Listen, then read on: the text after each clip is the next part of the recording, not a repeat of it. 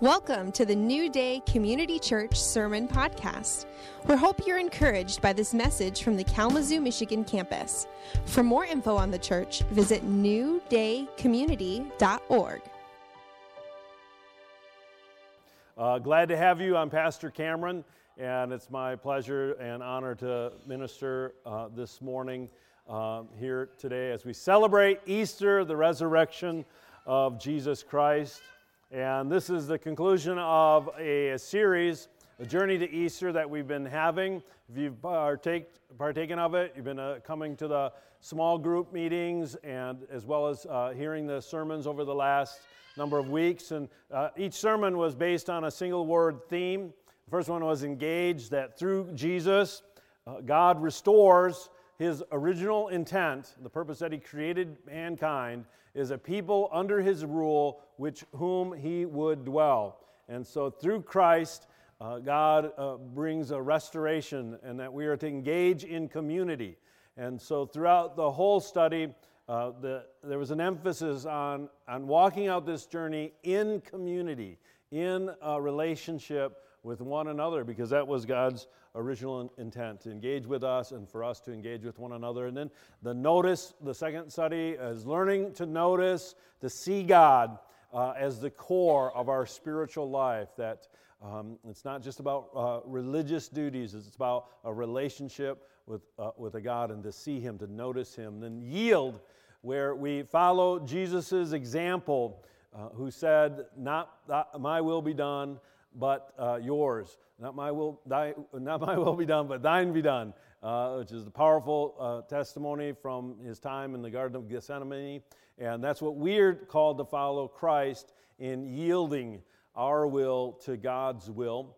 And then we talked about receiving, and that uh, really the whole of Christianity, the message uh, of the Bible, is a message of, of, of, of the free gift that God gives. In fact, the entirety of the Christian life is one of receiving and coming into place that when we yield to God, we actually position, position us to receive.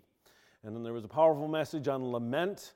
Um, again, that's a biblical word for uh, uh, uh, giving voice to your complaint and to uh, the suffering that you are enduring. But uh, uh, with the complaint, also a petition, a, a plea.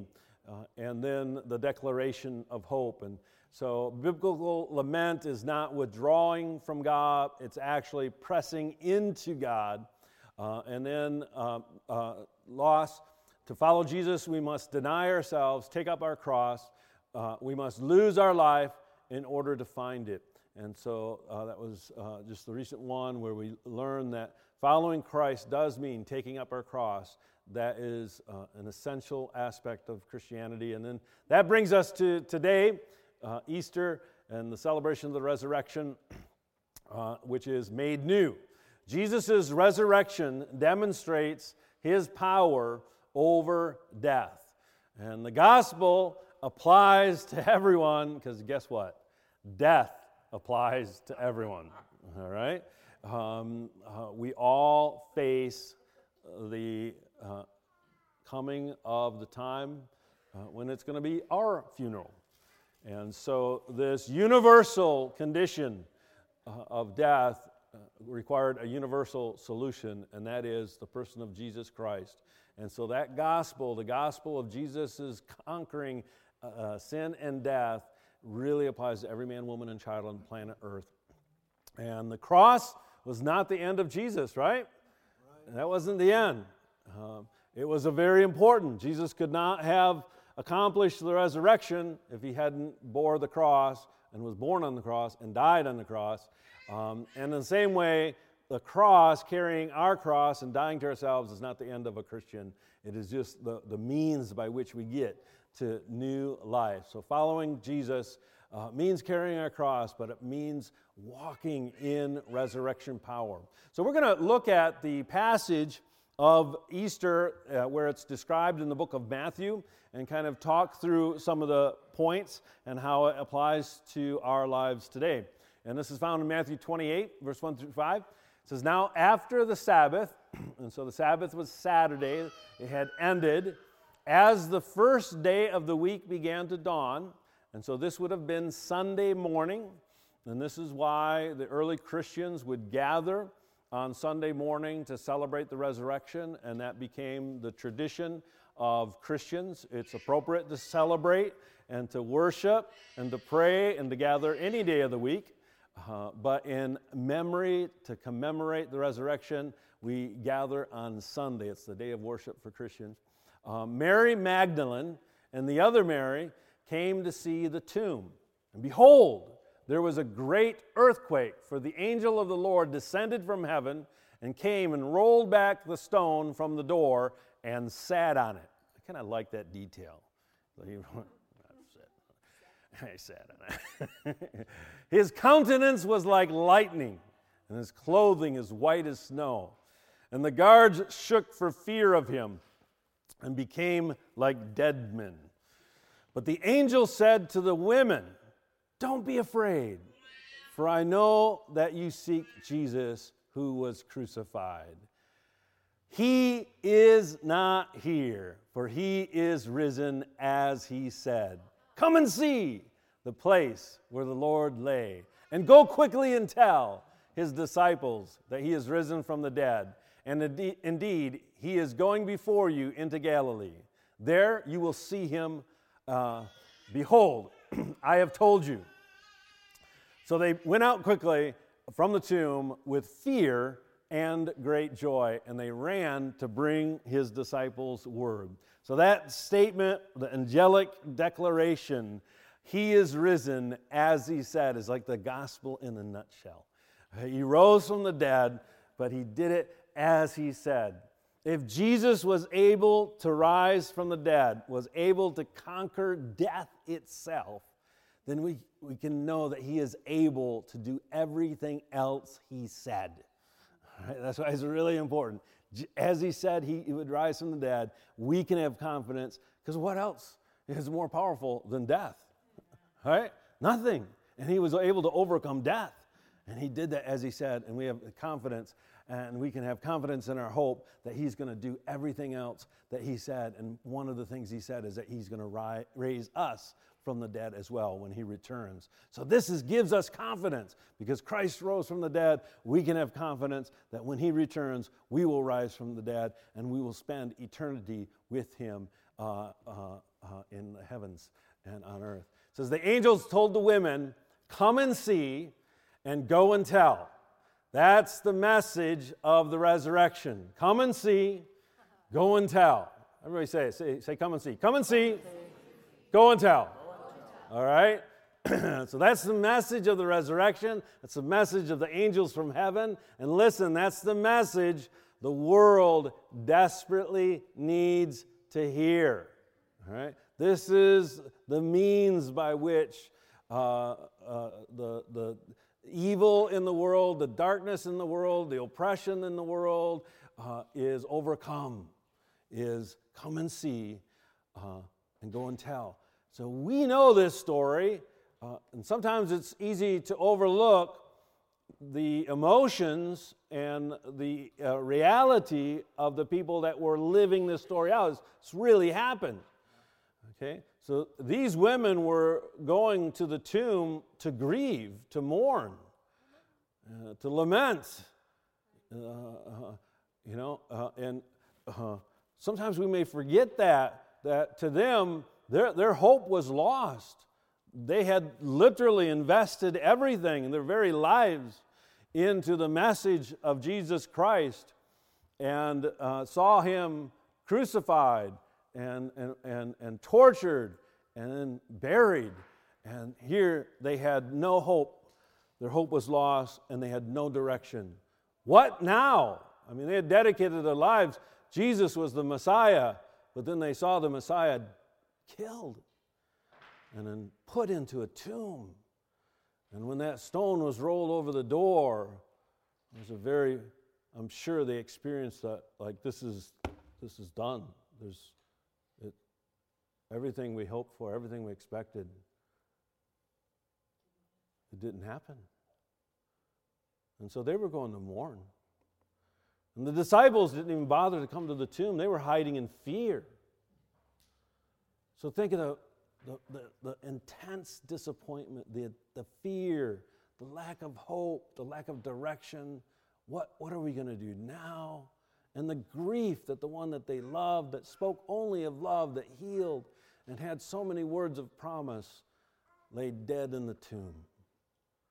The resurrection, when they showed up, an angel, brilliant in light, was sitting there giving them joy and hope and confidence and purpose. Wow, what a contrast.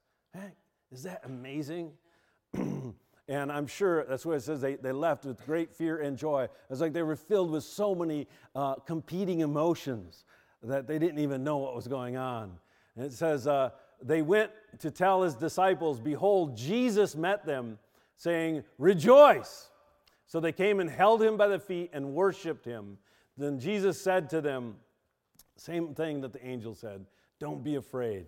Go tell my brethren to go to Galilee, and there they will see me as well. This word rejoice is very important. It's the first word out of the risen uh, uh, Lord's mouth. And it's appropriate that the first thing he said was, Hey, rejoice, be happy. It's, it's hard to contain uh, one word, it doesn't uh, fulfill the, the uh, fullness of, of what was being communicated there. It's like, we won! You know, cheers! Actually, it can be translated cheers! Yoo! Hey, rejoice! Uh, and so Jesus was uh, meeting these women who were afraid. They were happy the angel told them something, but they were also still dealing with this what's going on now with the whole word of joy. Be joyful. and this was the beginning of the new age. Uh, he had conquered sin, he'd conquered Satan, uh, the battle was won, and so Jesus now was standing in the victory. And even Jesus, just a few days earlier, was in the garden mourning himself and then suffering on the cross. And now he's won the battle and the triumph of that. Christ's first act, uh, his first word was rejoice, but his first thing he did in his resurrection was meet these women. And um, the word he met them can actually be translated face to face. And so this was uh, another demonstration of the character of God in that he met Mary face to face. There was a personal, intimate encounter with uh, these women as they were walking down the road, and uh, uh, he cheered them on. All right? This is not the picture of a God distant, uh, disconnected, just declaring his victory. This is the picture of a Savior that's personal and met these women and gave them personal hope. And in the same way, Jesus meets us personally face to face. It's not good enough just to know facts about Jesus' life. Right? It's good to know the facts about Jesus' life. But you need to come to the place where you meet him as the resurrected Lord, where you see that he's no longer in the grave, that he's alive, and he speaks joy. All right? And so they met him face to face, and he didn't speak condemnation. He didn't say, why, where, you know, why, why didn't you believe? He said, Joy rejoice, be happy. Uh, and like the angels, Jesus commands them to go and tell. And so, uh, and with the promise that his disciples would see as well. Go and tell, I'll meet them in Galilee, and they'll see as well. Uh, there's a big significance to this scene, and I just want to give you kind of a theological background on why this uh, interaction is so vital to the story of the whole of Scripture.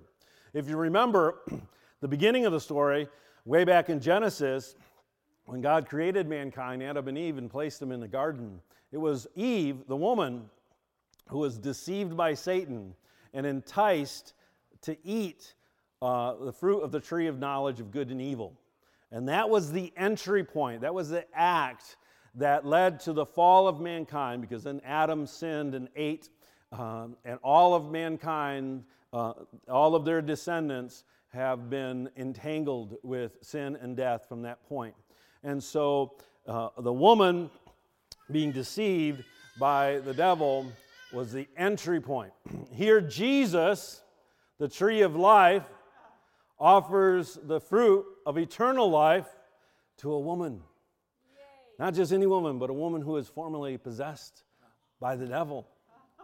He had cast out a demon from her earlier. And he entrusts her with the message of the resurrection. He tells her and the other Mary to go and tell the other disciples, calling them his brothers. So this is a complete reversal of the an overturning. It is good. It's a good. It's it's it's powerful. It's an overturning of the strategy of Satan to destroy mankind. And so uh, this is vital for, that we understand that what Jesus did actually goes back to the very root cause of sin and the root cause of the fall of mankind. Uh, and he addresses that in order to unravel that entanglement of humanity with sin, with Satan, and with death. And, and this, this demonstrates that Jesus is able and willing to do that. And it, and it also demonstrates a complete redemption of mankind and the, uh, into the family of God. He calls them brethren. Go tell my brothers. You know, here's the resurrected Lord. It's telling a woman to go tell the brothers, hey, it's going to be all right. Christ's resurrection restores all who follow him into the proper, their proper relationship with God and with one another. All right? Because it was through sin and through the fall that uh, Adam and Eve's relationship was broken, and, and, the, and the breakdown of all relationships. It really is the result of sin, and the breakdown of a relationship with, uh, between Adam and Eve and, and us and God is rooted in sin. And this resurrection power comes to restore our relationship with God and every broken relationship amongst mankind. And see, the application of this truth it personally means that wherever the entry point is in your life, where uh, deception came in, or sin, or a demonic strategy, or confusion, or the breaking of relationship with God, with others, or, or even with yourself, whatever the entry point, maybe it was a sin that you were tempted into, and from that point you've been stuck on that and you can't overcome it. Or maybe it was a lie, the lie that you're not good enough, that you're not uh, able to follow Christ, or you're not worthy. Whatever it may be, uh, maybe uh, you know a broken relationship that you think there is no hope. Right, every one of us has a point, an entry point where we give in to the lies of the enemy, and Jesus comes to the entry point of sin and brings the power of redemption, the power of resurrection. And so, whatever that entry point is in your life, you need to allow Jesus to show up there face to face. When you're in a place of despair, he can show up there face to face and say, Rejoice. When you're, when you're in a place of temptation or even sin, the best thing you can do is say, Jesus, Jesus, Jesus, come to me now. And he's willing. That's what he does. He steps in face to face and says, Rejoice, I've overcome this. Follow me. and when you follow him, he'll lead you into restoration, into freedom, into light, into hope, into truth. Uh, that's where Jesus comes and intervenes with the truth and the revelation of the power of the resurrection to overcome any deception, any uh, entry point in our lives personally, as in the same way that He did it with the whole of mankind. We need to encounter the resurrected uh, Jesus. That's what Easter really is all about. We celebrate Easter as the memorial of what happened 2,000 years ago, but let me tell you, the real significance is that it continues to happen each and every day when we encounter the risen Lord, when we allow Him into our lives and have that face to face interaction, and He uh, replaces our grief, repra- replaces our confusion, replaces our sin with His joy and His hope and His truth. Is that a good thing? Yeah. Hallelujah. Thank you, Jesus. Let's uh, jump down a few verses in the story. Uh, in the record of this in the book of Matthew, Matthew actually skips over a lot of the other things that happen that you can read about in Luke and um, Mark and John, because there were other interactions that Jesus had with the disciples before the ascension. The ascension is when he rose uh, up into the heavens. But Matthew skips right to it, and, and I think that's on purpose. We have the story of Jesus meeting the women and telling them to go. And then, uh, then the next scene that we come on is the 11 disciples. They, so the women went and told the disciples, uh, but then this actually happened almost 50 days later. Uh, um, uh, well, actually, I forget the exact number of days. Pentecost was 50 days later.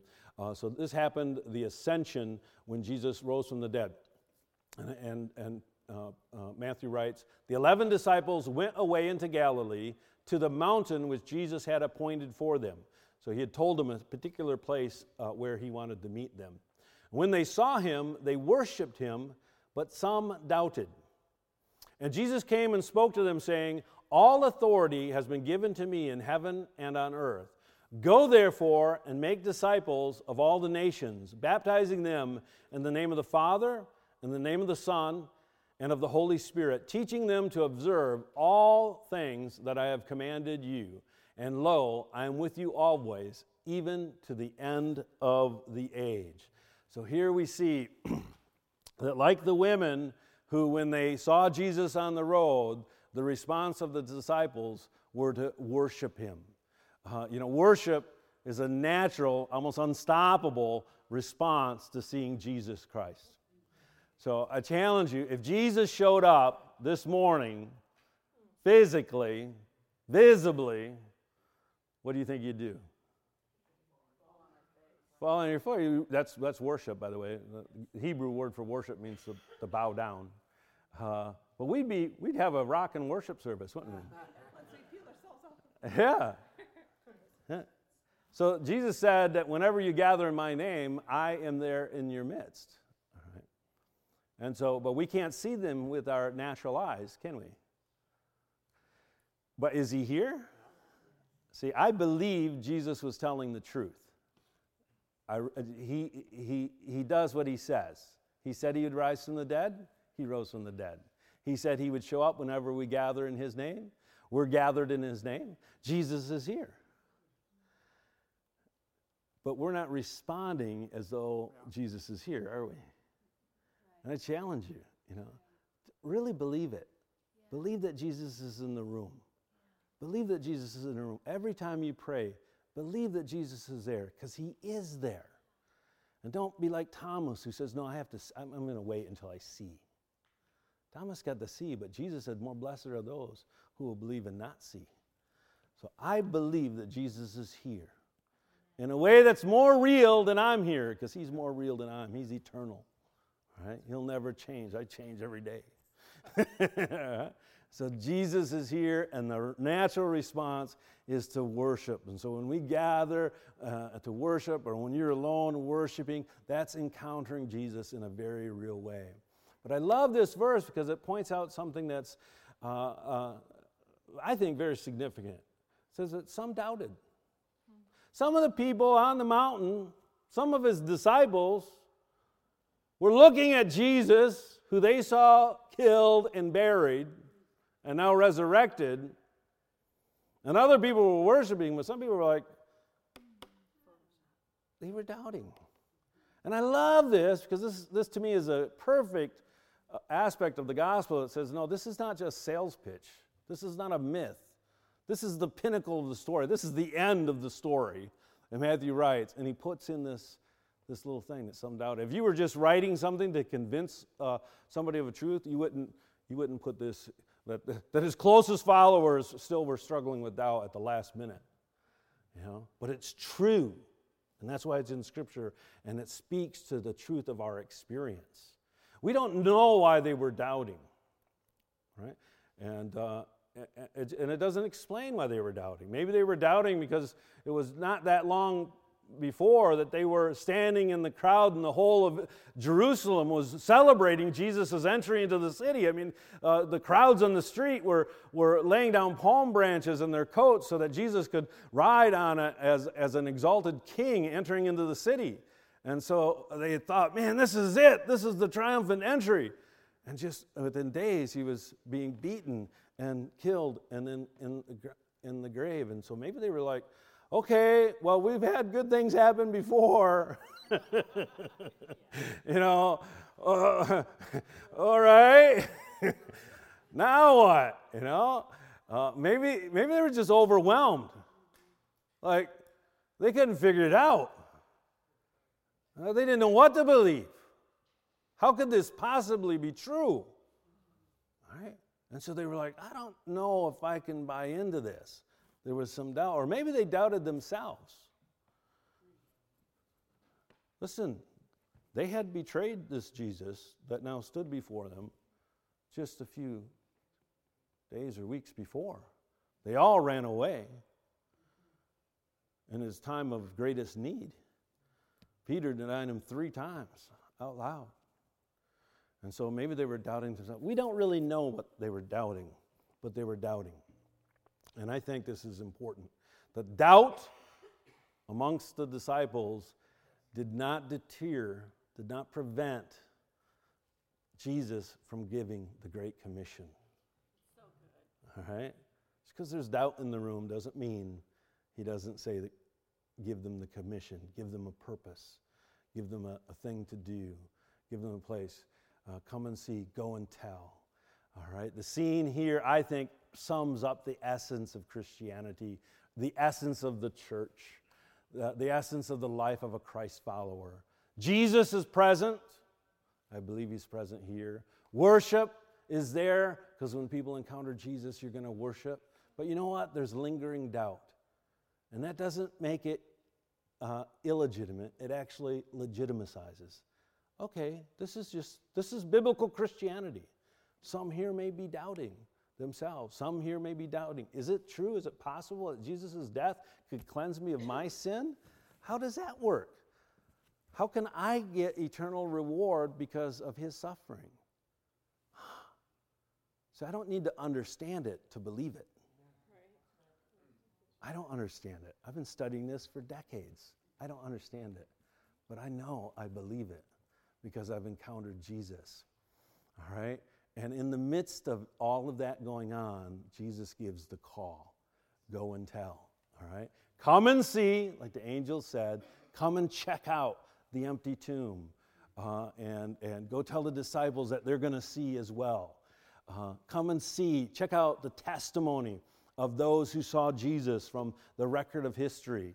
All right, all of the examples of radical life change in, in scriptures. But more than that, the testimony of people who have experienced Jesus for the last 2,000 years. Come and see. Check out the evidence of the resurrection because Jesus rising from the grave changes lives to people who encounter him. Amen? Changed my life. So I had get the opportunity to speak to someone first service who, who just a few weeks ago experienced Jesus in a, in a way that she'd never experienced before, and her life was totally changed. And she's like, I can't even describe it. It's, it's so, it's, it's, it's, I'm a different person. I mean, how exciting is that? All right? Come and see. Examine the testimony of others. Examine the proof of the empty tomb, uh, the evidence of his resurrection. And then go and tell. Communicate what you've seen to others, allowing them to see as well. This gives us purpose, this gives us direction, this gives us an, a target to aim for and a reason to live. It's Jesus' authority, uh, not our own, that empowers our faith and our commission to tell others. So even if, you know, you, you don't have to be the perfect Christian. Who's the perfect Christian? Nobody in the room, all right? Only Jesus. You don't even have to be without doubt. All right? You can still have you can have struggles. You can have places where how can I believe for uh, a victory in this area? Uh, uh, t- you can have that lingering while, while still worshiping, all right? And you can have that lingering while still telling. And actually, I've found there's nothing more encouraging for my faith than seeing someone else experience Jesus. And it renews that, the experience that I had when I first encountered Jesus, when it, when, it didn't, when it wasn't just stories I heard as children, a child, but it was a person I, I encountered as an adult and I made a commitment. And so telling others is a way that we worship, telling others is a way that we respond to uh, the Great Commission. So, what do we tell? What do we say to those uh, that we are commissioned uh, to speak to? Well, first of all, Jesus is Lord. All authority in heaven and earth uh, has been granted to me, Jesus said.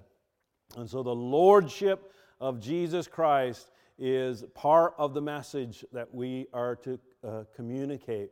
And um, the resurrection was a demonstration of Jesus' lordship over sin, over Satan, over death itself. And his lordship is that he has all authority on heaven and earth and that he will return. And so, uh, uh, compelling people to come into a relationship with Jesus Christ as their Lord, as their Savior, and us. If you're here today and you've never accepted Jesus as Lord, you know, Lord is not a word we use in, the, in our. Uh, uh, our, our, society. Uh, it's not a common word, and so it doesn't make a lot of sense, you know, uh, if you're communicating. It means that He's the boss. It means that we submit our lives to Him. It means that we obey who, uh, what He tells us uh, to do, how He tells us. We, we follow Him, all right? And He is the one who has final say in our lives. Does that mean we don't struggle with things? No but it means that we take our struggles to Him. Lord also means provider. Okay? Uh, and so a bread giver is actually one of the ways you can translate it. The one who gives us sustenance. And so we celebrated communion that demonstrates the spiritual sustenance that Christ gives us uh, uh in his own body and blood for spiritual freedom. But, you know, recognizing that all that we have comes from God above uh, and, and being grateful, going back to the receiving aspect of what we talked about in the, in the journey to Easter. And so Jesus Christ is Lord. If there's an issue in your life that you're, that you're living that is contrary to His character, to His will, or to His word, that means you need to submit that aspect of your life to His Lordship and stop doing it your way and yield your will to His and follow him. Uh, we need to tell uh, others to make disciples as we make disciples, all right? I really believe this. Uh, um, uh, uh, compelling people to become a follower of Jesus Christ, but then understanding that every follower of Christ needs to be a leader of others because Christ is a leader. And so, if you're following Christ, if you're patterning yourself after Christ, then you should be leading someone else by your example, by your testimony, by your prayers. Uh, find a way to communicate, to go and tell. Come and see, go and tell. Baptizing them, overwhelming. That the word baptize, again, not a, common name, a word that we use in our language, but it means to overwhelm or to submerge. Uh, um, actually, uh, I looked up one um, uh, dictionary described it as, as standing uh, in, uh, on the shore and having a giant wave come and overwhelm you. All right? Yeah. Isn't that great? And, uh, you know, I've had that happen when I was younger in the ocean, and, you know, you don't know which way is up. and it's a little scary, it's overwhelming. And that's the picture that we are to call to overwhelm people, baptize them in the Father, Son, and the Holy Spirit. And I think that means much more than just the ceremony or the, the, the sacrament of baptizing. I believe in baptism. There's power in baptism when someone comes to the Lord. We immerse them in water uh, combined with faith. I believe there's uh, a transaction there that happens. But this is really means more than that because we're to baptize them in the name of the Father. And uh, in the Father, it means in all that the Father is, in all that the Son is, and all that the Holy Spirit is. So it's, it's really immersing them in a relationship with the Father, immerse them in a relationship with the Son and with the Holy Spirit. So God is calling you to that, right? Because we are recipients of this great commission. But once you receive it, Now you're, you're commissioned. Uh, tag, you're it. Go out and tell somebody else, lead someone else into that. Salvation is not merely an escape from hell, it's an invitation into a relationship with the Father, Son, and Holy Spirit. And then to observe all that I've commanded you, live Christ like in every way. Uh, and uh, if you're like me, that means that we keep finding out new ways that we have to live like Christ. it's not one time and done, you know.